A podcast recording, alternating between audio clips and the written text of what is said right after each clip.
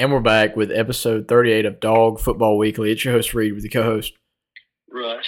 And today, Russ, you know, been a little banged up, been a little off the air for a while, but we're back today. Obviously, two days ago, we witnessed one of the more heartbreaking losses for this team. The 29 game win streak snapped. Russ, just give me your initial thoughts on the game. Give me your initial thoughts on the officiating and kind of tell me where you think this game went south for the Dogs.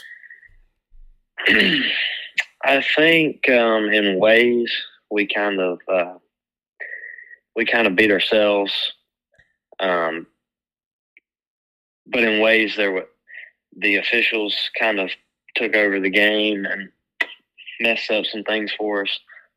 Um, all night, the holding, Alabama's O line was holding RD line so bad all night. Did not get a call.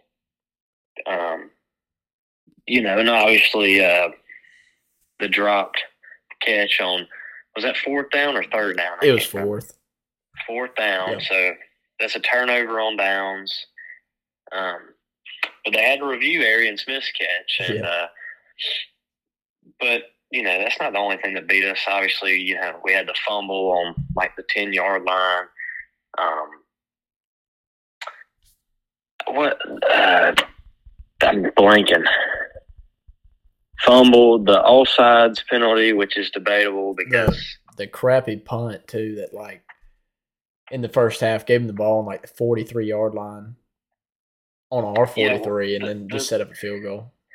The thing is, I mean, you just can't make crucial mistakes against Alabama like that. They're just going to take it and run with it, and that's all there is to it. You've got to play them as perfect as you can, or they're going to find a way to beat you and that's what happened. You know, um, do I think they deserve to be in the playoffs? Um, I think they're uh, one of the one of the four best teams, but I don't think they deserve to be in over Florida State um, because Florida State was undefeated, and just because they don't have their quarterback doesn't mean you know that they're just terrible. You know what I'm saying? Yeah, I mean in my eyes, what I saw in that game, and a lot of people are complaining about officiating. And was it a great call? Was it a well called game? No, it wasn't. Were there a lot of missed calls? Yes, but I think that that fourth down play is crucial.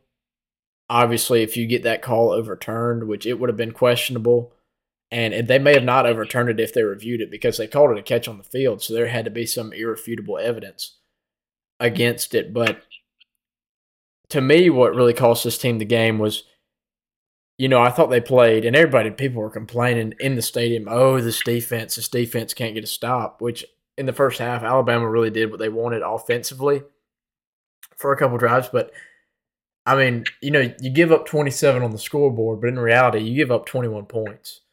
You know, you turn the ball over inside your own 15 yard line. That's not on your defense your punter Brett Brett Thorson, who's punted very well over the last two years, shakes a punt, and they get the ball on your 45, 42, whatever whatever yard marker it was, and then that sets up another field goal for them. So it's not all on this defense.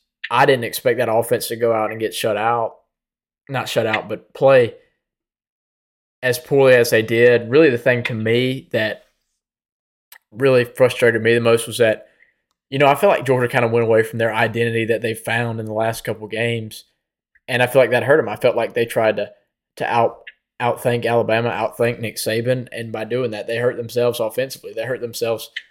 Really, the main part that really I thought they hurt themselves in was short yardage. Yeah, just not being able to convert.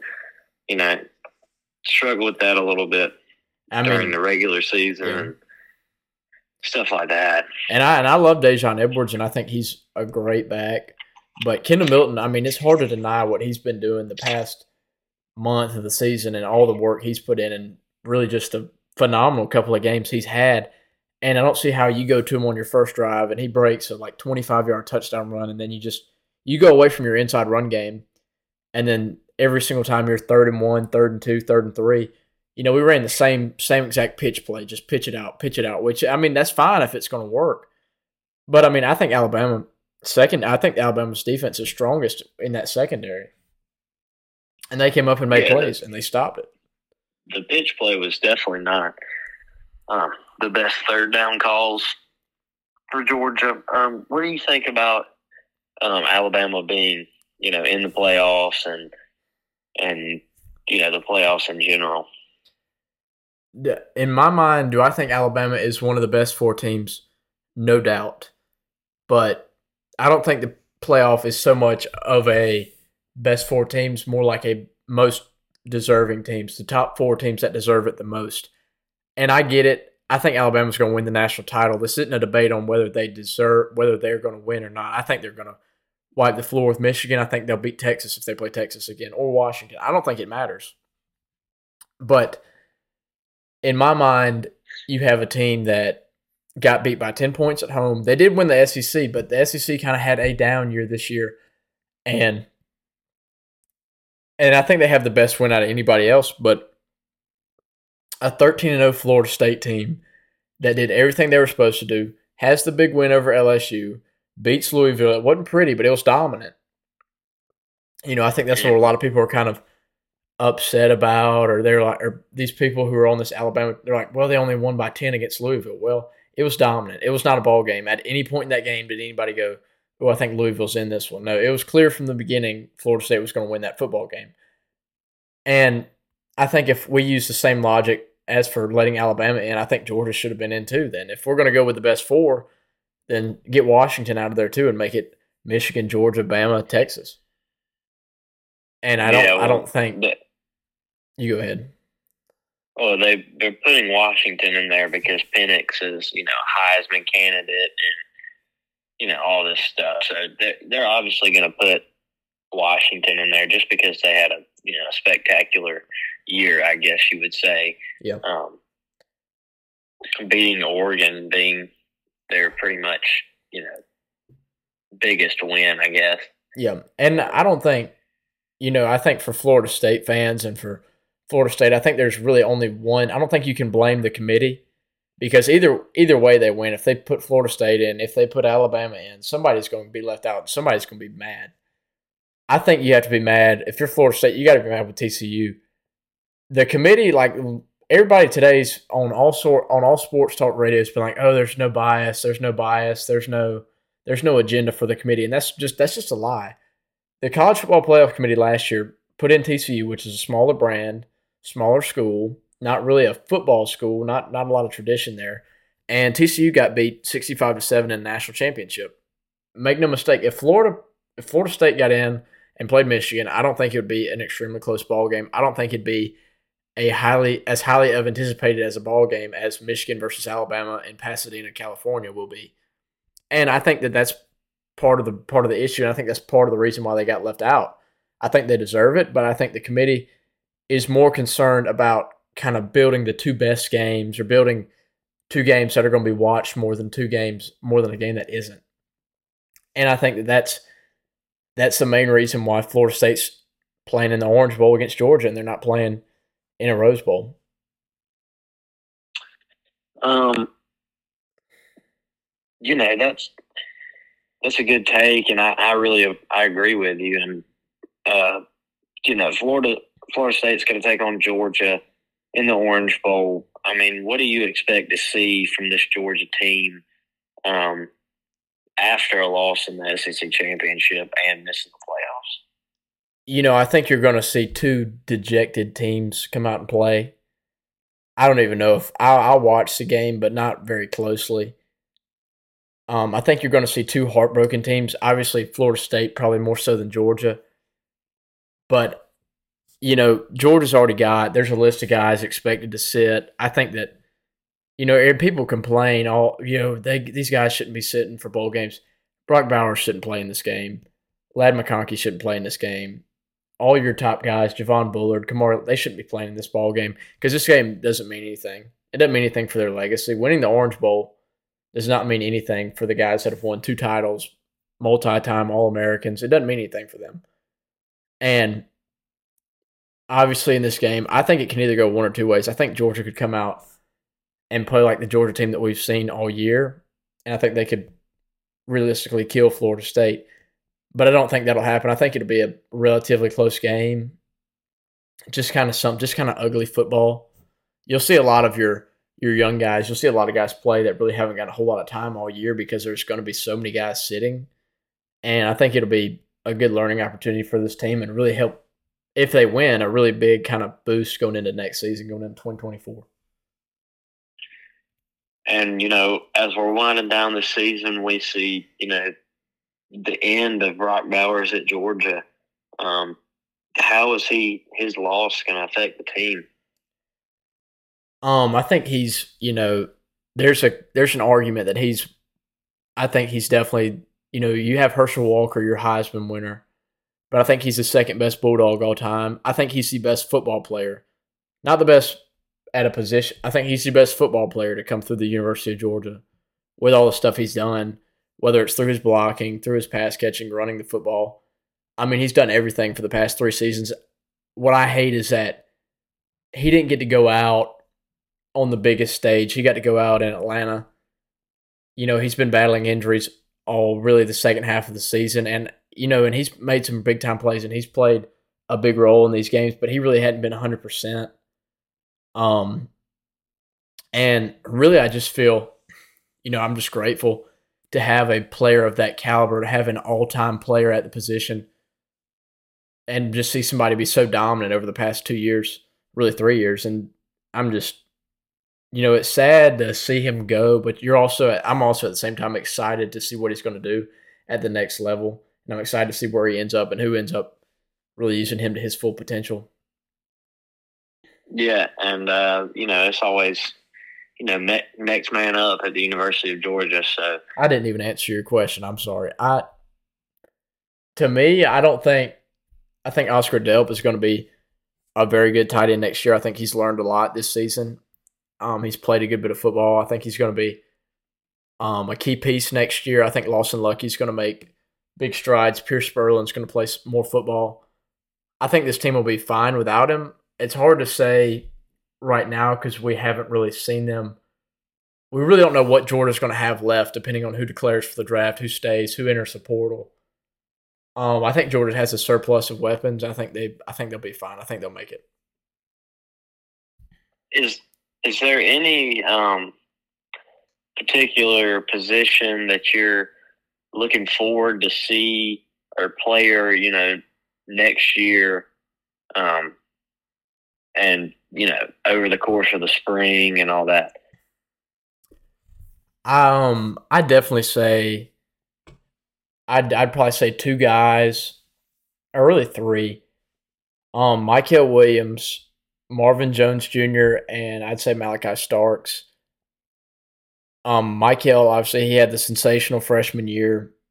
You know, he's splitting time this year, battling some more injuries. Um, he missed some time in the spring with injury. Um, but you know, this year's going to be kind of his. Eh, you can call it his money year. You know, if he if he has a really big year in 2024, he's going to be a high draft pick. I think you know he's circled on scouts boards as a big time, big name guy.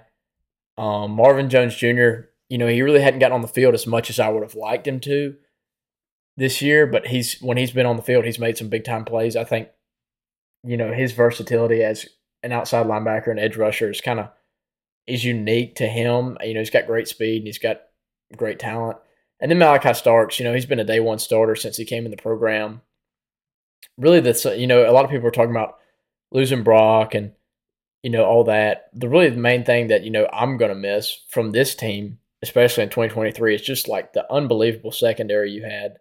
Really, the trio of Kamari Lass, or I'd say quartet that Kamari Lassiter, Malaki Starks, Javon Bullard, and Tykee Smith you know, those are four All American caliber players, and the you know, you didn't have the defensive line or the front seven that you've had in the past two seasons, but this secondary you've had this year has been unbelievable on all levels. Are you looking at you know any any players that uh, you know potentially first rounders? I mean, like in the draft, who who do you think is um, first round, second round talent? you know, stuff like that. Um, I think Brock Bowers is the clear cut your first round guy. I think Amarius Mims, if he declares, will pick up some steam heading into the draft, just based off his sheer size and talent. Um, then there's some borderline guys that I really don't know, and it's all kind of depending on how they perform at the combine. Um, I, I think Kamari Lassiter will end up being a first round pick. I mean, he's been unbelievable these past two seasons. And then there's guys like Ladd who, you know, they've been kind of, you know, he hadn't really gotten to fully display his skills all year due to injury, but we know who he is as a football player, and I think he'll end up being a second round or third round pick. Um, and then Javon Bullard, I think he's a first round or second round pick on that defense. But yeah, I think it'll really shape up more as we get closer to the draft and definitely as we close out these last two big ball games because really a lot of stuff can happen in these last two games and there can be guys that make their make names for themselves in these playoff games that everybody on who anybody who likes football is going to be watching. So we really don't know just yet, but it'll be uh, those are I definitely would say three Bulldogs, um, Brock, Mims, and Kamari. Those are my three that I think will go in the first round. What about you? Yeah, I like your picks. Um, Bullard, probably. I mean, borderline. Um, but other than that, I think that's about everybody. I'm not forgetting anybody. Here's my question for you, Russ. Now that we're sitting here, you know, the 2023 season's basically over. Give me a word, give me a phrase, give me give me your reaction to this season. Is it a success? Is it a failure? What do you think about the job that Kirby's done? And I guess this is year seven or year eight. Well, listen, you know, it's uh, it's not the outcome that everybody um, was hoping for and maybe expected. Um, but it's one of those stepping stones that you got to get over um, to be a dominant dynasty in college football. Uh, Kirby is doing an amazing job at bringing in guys and making guys commit to the program, and I love that. And uh, as long as Kirby's at Georgia, I think we're in good hands. And uh, you know, I don't think this season was at all uh, a bad season. Mm-hmm. It's just one of those seasons that's just not quite what you want it to be. Um, but yeah, I think I think next year, uh, you know, tougher schedule, or they would say, you know, but we're looking to go back to the playoffs next year make a run ahead.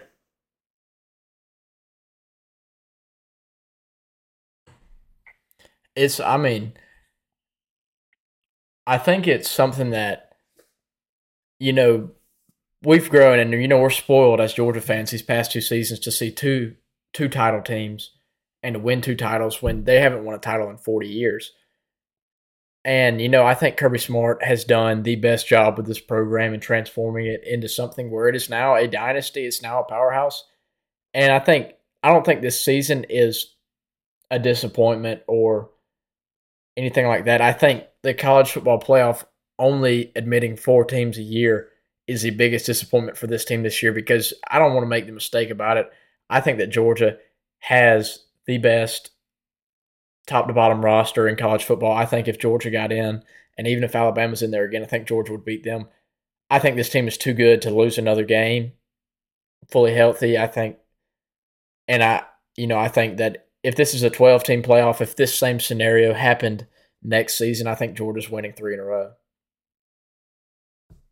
Yeah, the the 12 team playoff for Georgia is is like the best thing that could happen yeah. Um, just because we're always right there, like you know, on the cusp. Are are they going to get in? Are they not going to get in? Georgia's going to be a top twelve team for the next twenty years. Yeah, and that's we're going to be in the playoffs every single year. Yeah, and I think that watching, I mean, this team, you know, uh, the growth in it, the development in it. I don't think I think it's hard to deny you know what this team was in week three against South Carolina versus what they are now. I mean, it's undeniable how much better this team's gotten, and I think you can attribute it all to Kirby. and his system and his work ethic and what his staff has done. And you know, I some people are out there, you know, I can't believe it. We're not in the playoff. You know, this year wasn't this. This year, what? I couldn't be more proud of this team. I couldn't be more proud of what they've accomplished the last three seasons. And I think that winning 29 straight games is is the most remarkable thing that I could have ever imagined as a Georgia fan. You know, holding the SEC all time record and seeing all these wins just piled one on top of the other. I think, and what is he like 44 or like 42 and two in his last like four? He's like 43 and two in his last 45. That's unbelievable, and I couldn't be more proud of it. Yeah, uh, no disappointments in in the team at all for me. Well, Russ, that's going to be it for today's episode of Dog Football Weekly. We hope you enjoy.